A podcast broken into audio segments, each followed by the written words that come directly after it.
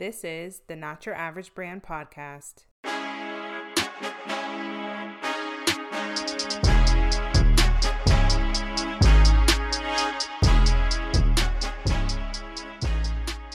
Hey guys, welcome back to the podcast. We are back with part two. If you did not listen to part one, I strongly recommend it because it was so good. We covered two topics.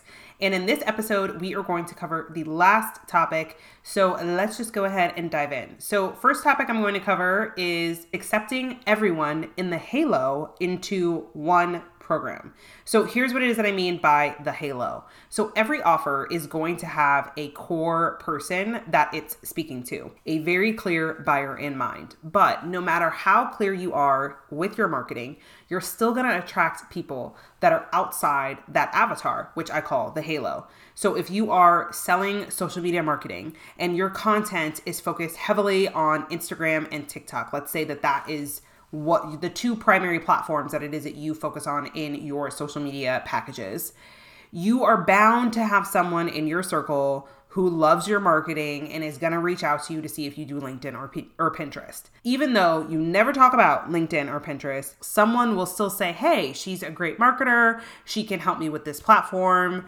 I'm going to reach out and see if this person can I can work with this person. This same thing happens on my business as well. I sell to service providers, but I still get people who are like, "Hey, can you help me with e-commerce?"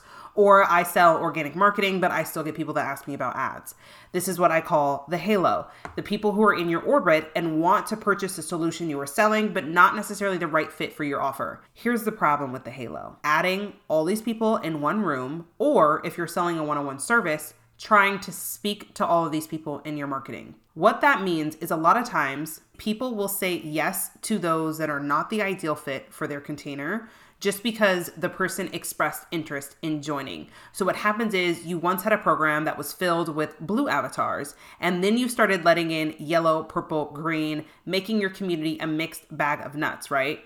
Now you've potentially disrupted the flow of the container and how your clients get results. Now, I've actually recommended in some instances that my clients expand their containers because it may be too niche or just based on where it is that they want to go in business, I know that it'll probably serve them better if they opened up their container a little bit. I do think this is something that is worth exploring on a case by case basis. But generally speaking, what ends up happening is people ended up sec- accepting a lot of people inside the halo, and it can cause, you know, a variation in the community and in the results.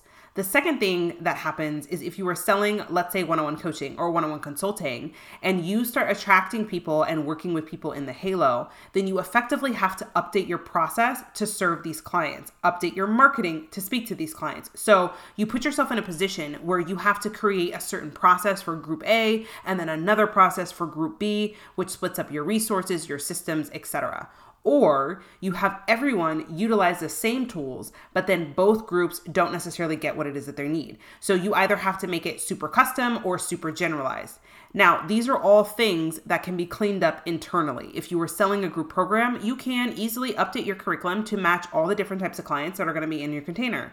If you are selling a one on one offer, you can update your process to account for the different types of clients. This is manageable. Again, the goal here in these podcast episodes is not to say what you can and can't do in your coaching containers, but it is to help you understand how you should properly sell the coaching container.